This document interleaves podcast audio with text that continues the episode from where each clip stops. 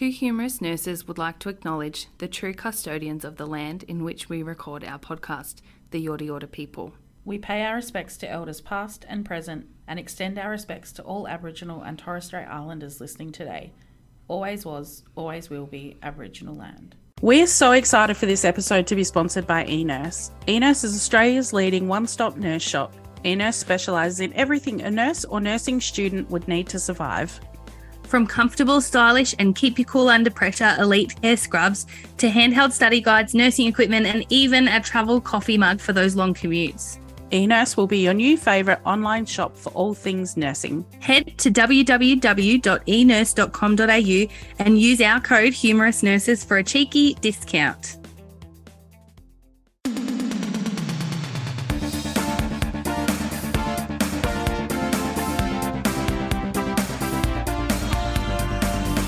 Two humerus nurses with Kelly and Jess. The podcast that thanks God for Panadol. Welcome to Two Humerus Nurses, where we plan to bring you funny, informal, conversational chat about all things nursing.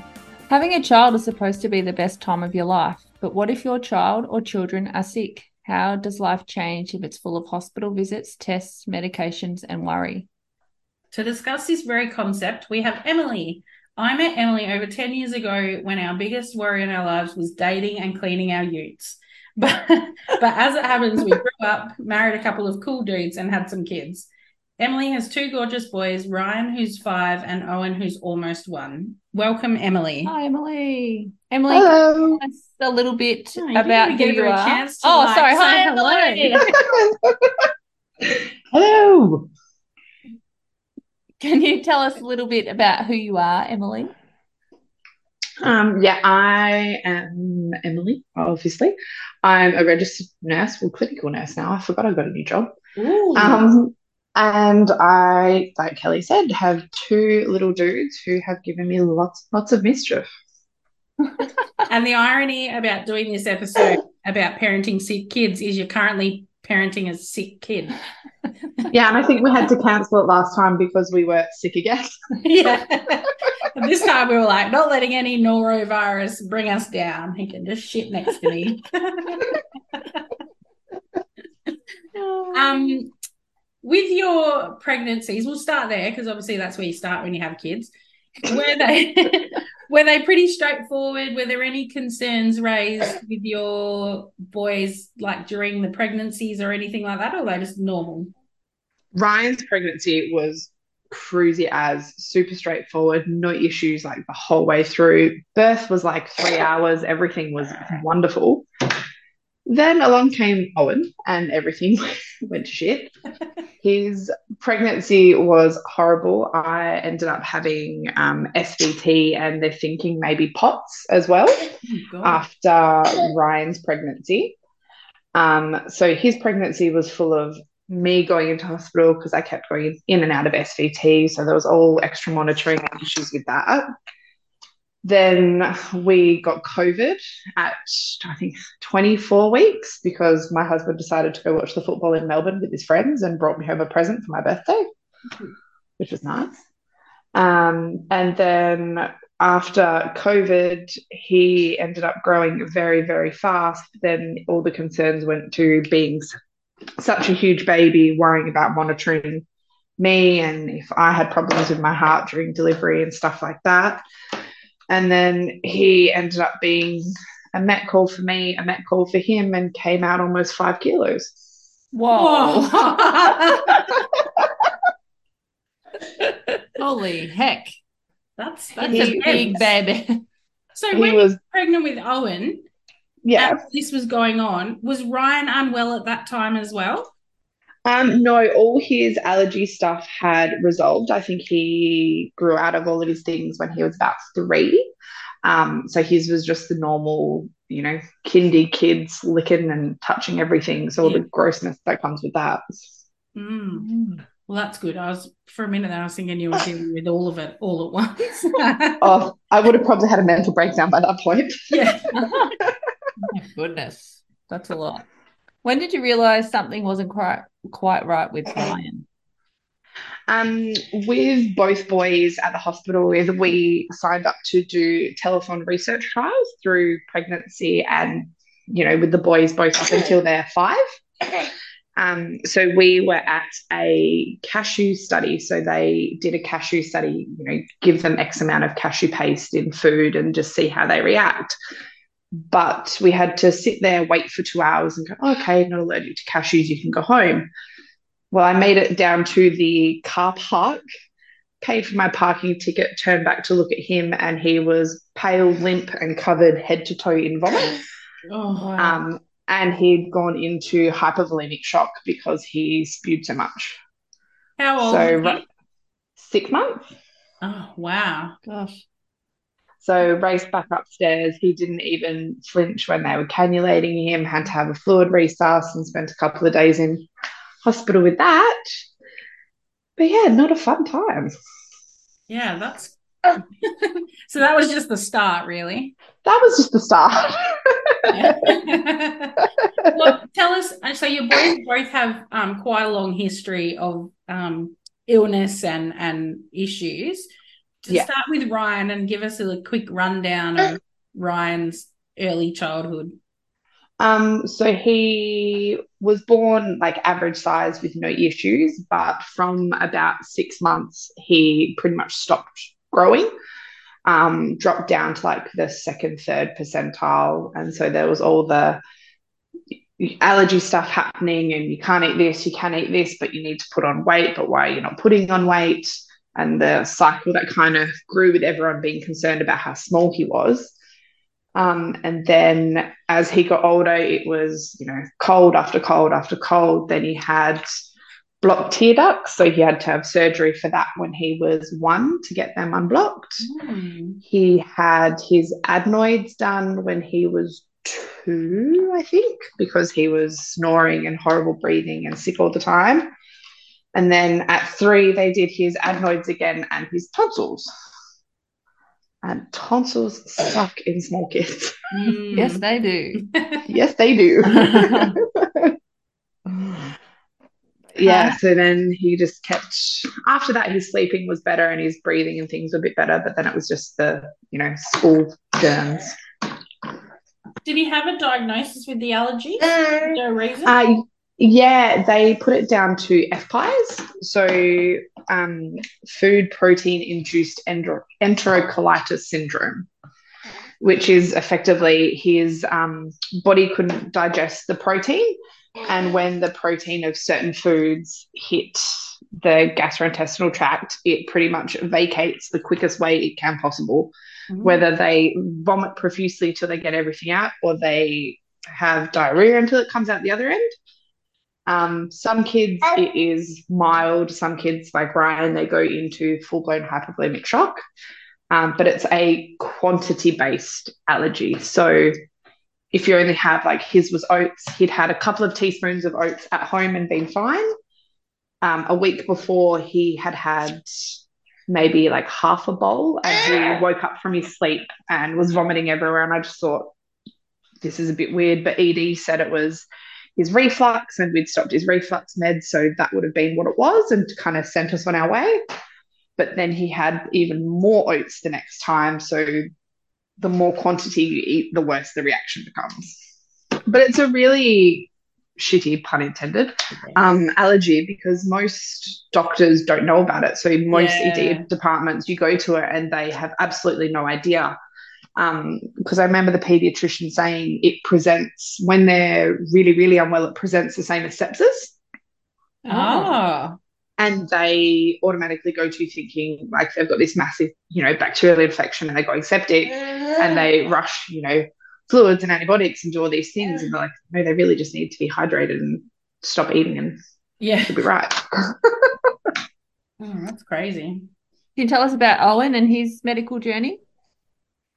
Um, he his medical journey is a heart attack and a half. Um, he he when he was born, he had low blood sugars, which they kind of just put down to being a unit when he was born. Um, they said, you know, big babies usually have sugar issues, so he bounced in and out of the NICU for a while, kind of balancing himself out. Um, and then at home, he had reflux, same as Ryan, all the same refluxy, colicky symptoms.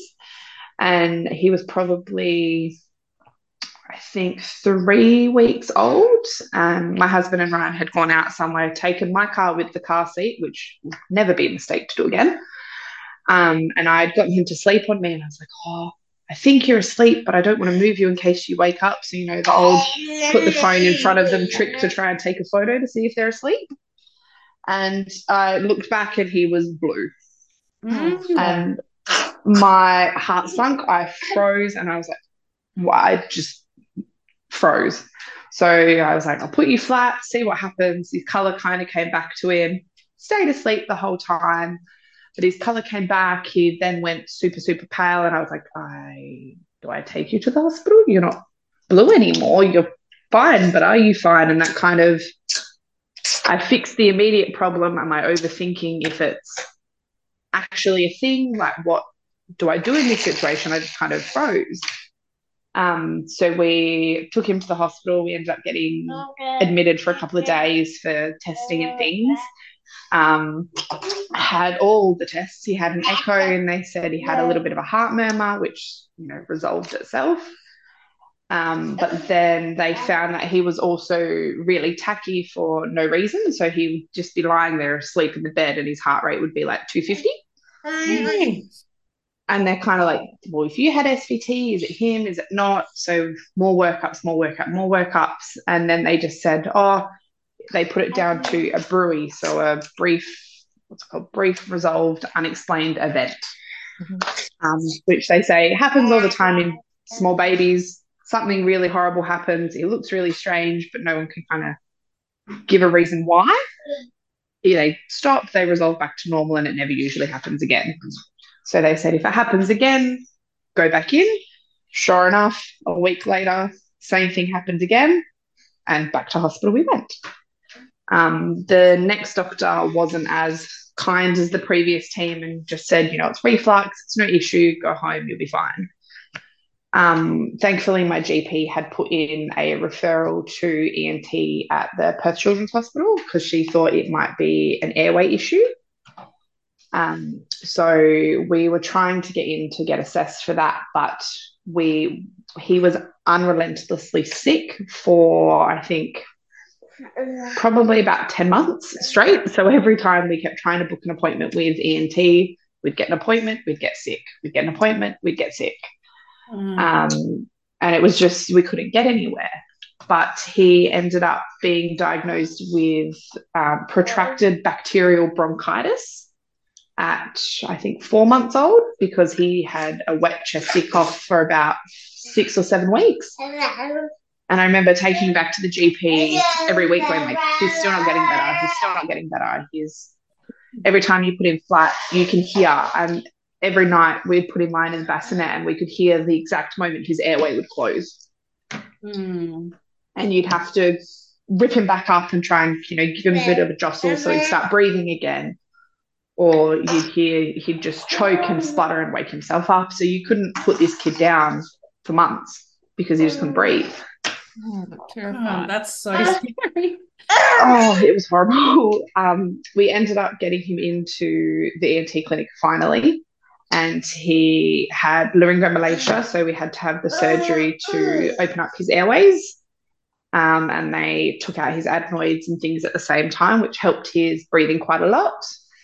Um, but in that time, I think we worked out from when he was born to about seven months old, he had been in hospital at least once a month. Oh, gosh. He's, yeah, he really struggled with airways. And I'll never forget, we had one time that the pediatrician had said to us, um, it's not safe for him to be at home. Wow. And that just, when you hear someone say that, you're like, holy shit, have I been doing this wrong the whole time? Have I missed things? Have I not missed things? Mm. But every time you escalate, oh, it's fine, it's fine, it's fine. Well, he looks fine now, but you're not here in the middle of the night. I can't bring him to you in the middle of the night. Mm. So, yeah. Um, then as time got on, he's had para-influenza twice. he's had COVID. He's had rhino I've lost track of the amount of times he's had rhinovirus, he's had gastro, he's had norovirus, he's had hand, foot, mouth. And he only started daycare like three weeks ago, so it's not fair. Do you think um is the he's more susceptible to respiratory illness because of his breathing, or is it just he's just an unlucky kid? when he was little, um, before he had the repair for the surgery, they did say um, he would be more susceptible because his airway was so weak and floppy that he couldn't like contract to kind of force everything out like you would normally to cough and clear your chest. Yeah. So everything would just sit there longer and then get infected. Um, but we've tested his immune levels a few times, which have been a bit low, and they're actually thinking he, he does have some kind of immunocompromise. So again, waiting for another clinic. Um, with the immunotherapy clinic at the hospital to see and do some further testing as to what's going on with that. He knows we're talking about him. Yeah, he's like, excuse me, woman, keep feeding me. Jingle bells, jingle bells, jingle all the way to enurse.com.au because every nurse needs e-nurse. We need accessories, we need scrubs, we need footwear, we need equipment. So if you have a nurse in your life, why don't you head to enurse.com.au and have a look at their range of accessories with fob watches, coffee mugs because we all need a travel coffee mug, utility pouches to keep those scissors, pens, and educational cards in, and of course, Christmas scrubs. Fun Scrub Fridays aren't fun scrubs unless you've got your Christmas scrubs. So head to enurse.com.au and check them out. Don't forget our code Humerus Nurses for 10% off. Oh goodness. How old was he when he had surgery? Uh, he was, how old were you? I think he was about six months old. It was meant to be when he was about three months old, which would have been absolutely horrific. Mm. Um, but I pushed, managed to get a few more months, which was about six months, which wasn't much better, um, Still to be honest. But um, he was just that bit bigger, which was good. What's it like um, being the parent of a child having surgery? Not just like routine, you know, tonsils or anything like that, but, you know, like surgery on his airway. Um, I always found the anesthetic is the worst for me. Um, I remember Ryan's first surgery, like it was, I knew I was like, it's a quick 15 minute surgery. It's nothing like he'll be here before I know it. It was at work. I knew the anaesthetist, everything was fine. But that you hold them and you put the mask and you have to hold them tight so they stop trying to fight the mask. And then their eyes roll back and they just turn into this limp dead weight. And they're like, cool, put your baby on the table and walk away. See ya. Yeah. And you're like, how have I? Yes, this is normal for you, but yeah. I've just left you my unconscious baby with no idea what's going to happen next. Yeah. Mm.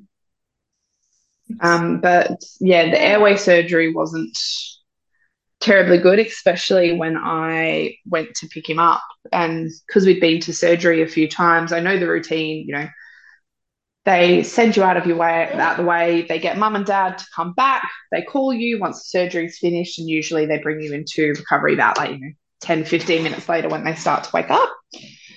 But I remember we got the call to come back with Owen, and then it was 20 minutes went past, half an hour went past, 45 minutes, an hour. And I was like, it's been an hour and a half since you called me, and I've still not got back to recovery. Something's gone wrong. Mm. Um, and sure enough, it had. Um, he was completely in a state. They had almost murdered him because he was in like severe respiratory distress when they had woken him up.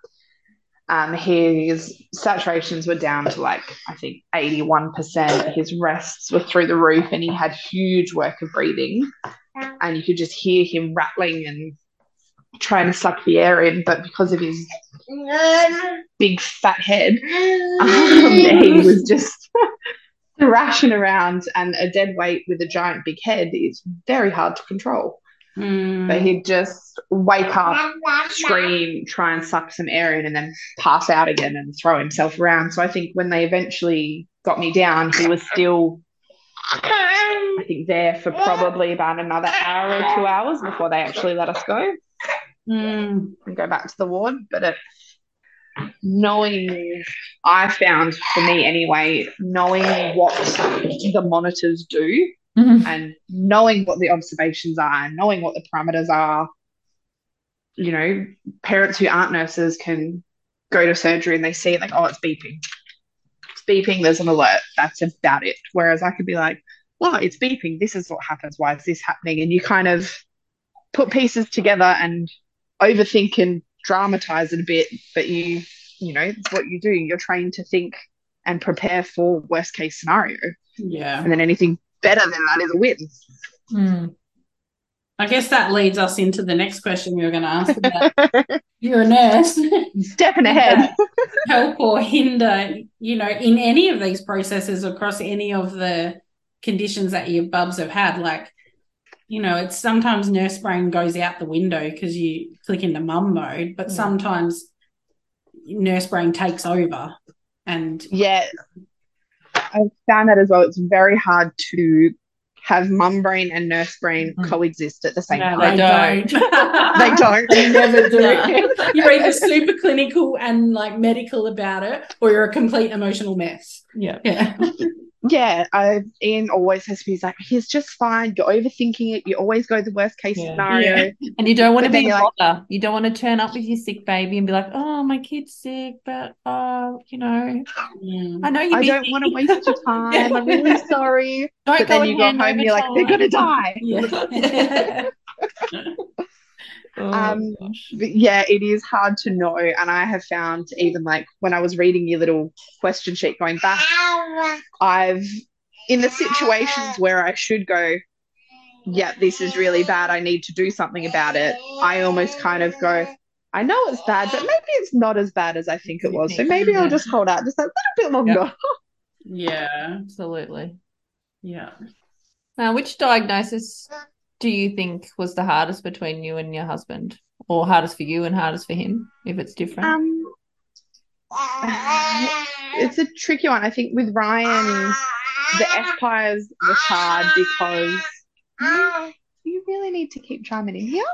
That's a lot to say. I know. I was like, I'll put him out in the swing and hopefully he'll be quiet. Apparently not.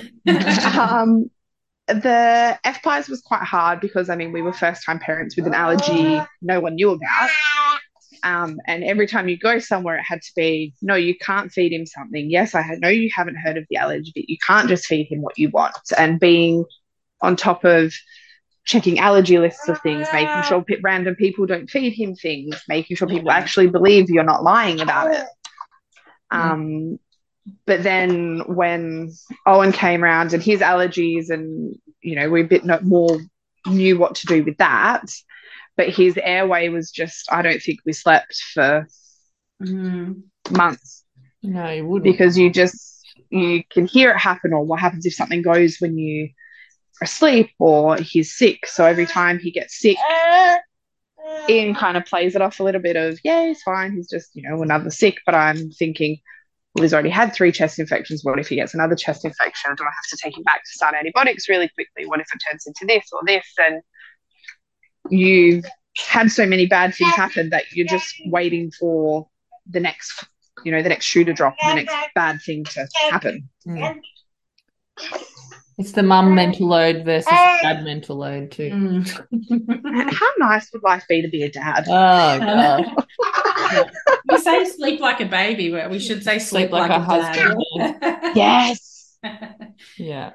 How did you find um go back a little bit, but how did you find being in a hospital as a as a a parent, but also like as a nurse parent? Like, you know, did you did that have any impact on you, do you think? Did you like I, Um, I didn't mind being in hospital with Amelia when she was baby because it felt normal to me to be in a hospital, you know. I felt comfortable, I trusted the medical profession, but I guess if you've got things that you're not sure of and you're having constant readmissions, you know, it must be frustrating.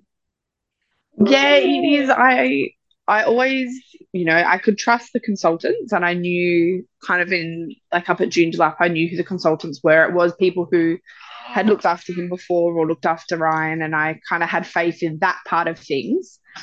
Um the nursing staff in some instances were a bit tricky. Some places, everything was, you know, really supportive, followed your concerns. Um, some people had obviously figured out I was a nurse from when they ask you what happens and, you know, give them like a full isobar about Yeah. everything that happened. They're, oh, I don't know that. Like, oh, my bad. It's just happened. Um, and then once they, you know, get that kind of rapport with you, they, it's like talking in the staff room kind of thing Yeah. and they help you and they you kind of bounce off each other about things you should do and it was really good but then other instances i'd been dismissed as well i remember he had been in hospital for saturations monitoring after the pediatrician had said he wasn't safe to be at home and i rang the bell because i was watching the trace and i was like his sats are 82 this is a perfect trace something is wrong. And I rang the bell and I got her to come and have a look. And she goes, Oh, no, the the sock's just not on his foot properly. It must not be a right trace. It doesn't fit or something. So she woke him up, changed it, and then of course it was fine because he'd woken up. Mm. And I was like, Well, no, it does fit. It's not got any of the wriggly squiggly bits. It is a near on perfect trace. And it's things like that where they just kind of go, Oh, mum's just looking at the numbers, it's fine. Which I Yeah. get. You get other parents that obviously don't know and will alarm and be upset about every single thing that comes up, which is fair. You don't know and it's scary and you have faith in people that they're looking after your kids. So it's kind of you have faith in the system but don't trust the system at the same time. Yeah. Yeah. I guess it's like any, you know, we tell patients, take a deep breath. And they're Yeah. 91. They're like, yeah, of course it's going to go up and they take a deep breath. Like, you've got to trust your numbers of your machine. You're using machine, you've got to trust it. Like, yeah. I always, I don't say that anymore. I try not to say that. I'm like, I just, you know, I had someone say that to me once and I thought, she goes, what, what's taking a breath a difference of? If that's what Yeah, I- you're like, it's gonna fix it and then I'm gonna roll over and crumble it again. yeah, it Looks nicer on the piece of paper. Yeah. I don't want to have to call the doctor. So could you breathe harder? Um, so what sort of support do you think that you maybe didn't receive as a parent from either the healthcare system or from your family or friends support networks? Was there things that you needed that didn't get?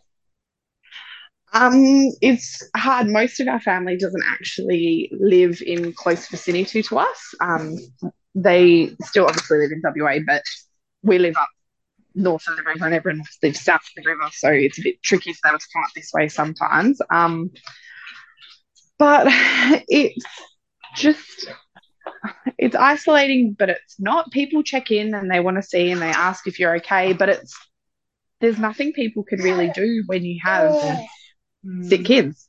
It's shit and it sucks and you just kind of have to ride it out. But I remember saying to someone that I was feeling all these stresses and all these things and all these things kept going wrong and I feel like I'm dramatizing it, wanting, you know, someone to say, look, it's not that bad.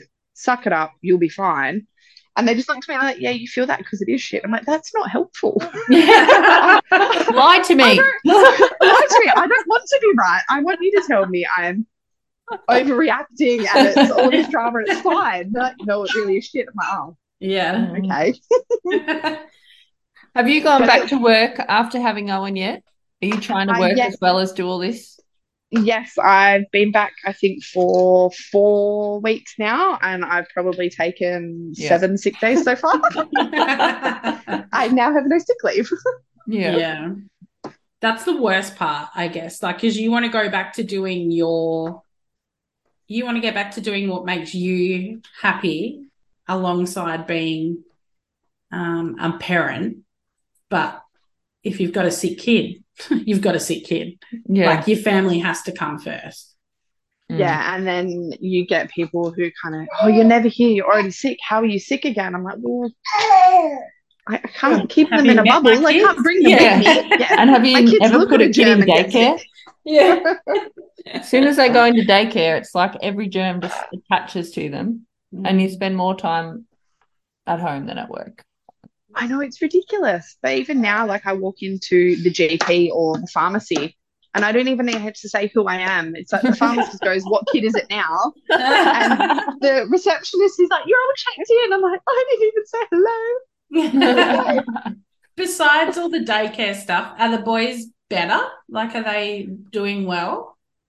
Um, Ryan still forgets how to grow half the time. He is, I think he's just going to be one midget of a kid, which Little kid. Yeah. I makes mean, sense knowing us. We're not the I was tallest. say. Ian's not the tallest human in the world. No, he's not. Well, when Owen came out and so tall, everyone was like, um, how do you guys have a tall kid? And I was like, I don't know. I don't even know how you carried such a big baby, Emily. You're like tiny. Um, I was not tiny at the time. I grew a lot. How Um, tall are you, Emily? I'm 165 centimeters. Same height. Um, Ah, little. yeah. yeah, but he was 4.9 and 60 centimeters long. 60. he would have been scrunched up in there. Holy. Well, No wonder I remember when SVT. well, I remember when his head came out and she's like, the head's out. And I was like, are you, sure? Because I can still feel a foot in my rib. And she just looked at me and I was like, oh, this is not going to be good, is it?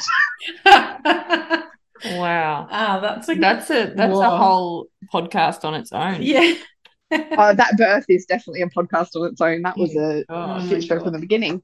Yeah. Kelly, did you ever tell Jess how big his head was? No, I didn't. Uh, he had a 40 centimeter head. Oh, you you only dilate to ten centimeters. yes. How does Look, that? I have not put that in perspective before. Why Is would you do girl that? math? My girl math is like. If it's only this big, how does a 40 centimeter head? I mean, I know it's 40 centimeters. circumference. Yeah, yeah, I know it's not like 40 centimeters across, but I'm like, wow, Wow, my girls were like 35 and that was big. enough. I was looking at all the people's comments on the birth photos, and everyone's like, "Oh, congratulations, congratulations!" And Kelly's like, "I'm sending ice packs for your vagina." Alicia, I don't know if you like Alicia's birth story came out um Today. today, so it would have been Yeah. last week for everyone listening to the podcast. But I literally said the same thing. I was like, "How's Oh, your did you? vagina?" Yeah, because she her baby was like, well, how big was Lachlan? Five Four. point four point 4.2 was two. Yeah, like Four. huge, like four point seven. No. Four no, point four, 4.4. four point four, which is still big. But I was Yeah. like, yeah, um, like RIP your vagina. Anyway, I wouldn't know. I just had a one point three kilo baby, so that's fine. I didn't even push it. Wow, that's Do you have any advice for parents of of um, babies that have that are unwell or sick? Like, do you, is there anything that you, in hindsight, wish someone had told you while you were going through it? Um, yes, it's always trust what you think is wrong and find a good GP. Because even if you are doubting it and you don't want to go straight to hospital, but you know, "Mm, maybe I should have someone on standby that you can bounce it through. I've got friends that are the same. Something goes wrong, you call and be like, this is where I'm at, this, this, and this. I want to do this. What do you think? Yeah. and just having that extra person to kind of bounce things off and not spiral it on your own. yeah. Mm. Not worry about being a burden. Because I've said it to patients before, I'm sure you guys have as well. Like, this is what we're here for. We Yes. would rather it be nothing than come in and everything be wrong. But you still, you just always feel like a burden because everyone goes, Oh, is this your first baby? Like, Mm. expecting that you're just overreacting first Yeah. time mum. And you're like, Well, doesn't matter if it's my first, second, third. If I feel like something's wrong, something's probably wrong. Yeah. that's right. Yeah. That mum instinct's pretty powerful. It is. I mean, nurse, nurse instinct, mum instinct. Yeah. You got both. You go for it. Um, Emily nursed my grandmother Did back she? in the day, Oh. and my grandmother had lovely things to say about Emily. And your grandma is still one of my favorite patients. We still talk about her because she was awesome. She Aw. she was like went in for a toe operation, and she was like, "Well, if I die, I've lived a good life." I'm like, "You're literally having your toe operated on." she was like ready to sign an NFR. so toe. Um, thanks, Emily. I can't imagine what your fast five. Oh, to try that again? yeah. can't imagine what the past five years have been like. That's that's intense. All those things. I just anyway, your boys are gorgeous, and um, I know you guys are really good parents, and they're lucky to have you. Thank you. Aw, thanks for Little sharing with us. Yeah, I'm sure there'll be parents out there who uh, feel like they aren't alone when they hear this podcast because, you know, they've got sick kids too. yeah, you know. There's nothing worse than being up in the middle of the night, just like, like you know, pacing in the dark, thinking that you're the only one there. You're the only one. Yeah. Yeah. We're all up pacing the halls together. Yeah. You need a you need a. Facebook group. yeah. Oh my god, could you imagine? Mums who don't sleep. Imagine what the comments on that thing would be like, though. I had a um Oh. a Facebook group when I had Willow, yeah, and it was always lovely to be. There was Oh. always somebody up in the middle of the night that you could talk to, and I was Yeah. up a lot. yeah. She never slept. No, she didn't. Then you have that little bit of bitterness to those people who never come on the middle of the night. You're like, Why Yeah. your kids sleeping? Yeah, what's wrong with you? That was me. It always slept. Um, don't forget to leave us a five star rating on the podcast platform that you're listening on, and you can leave a message for Emily on our Spotify page because I'm going to put a Q and A box up there, so you can leave her a little like words of encouragement or ask her a question, or we'll forward it A on. little love note. yeah, a little love note, and and leave love a love for note. us. Leave one for us. too. Yeah, leave one for us. please leave us a review. God. Uh, and while you're loving us, you can follow us on Instagram at Two Humerus Nurses Podcast, or you can email us at hello at twohumerusnurses.com. That's humerus like the bone. H U M E R U S. Bye. Bye.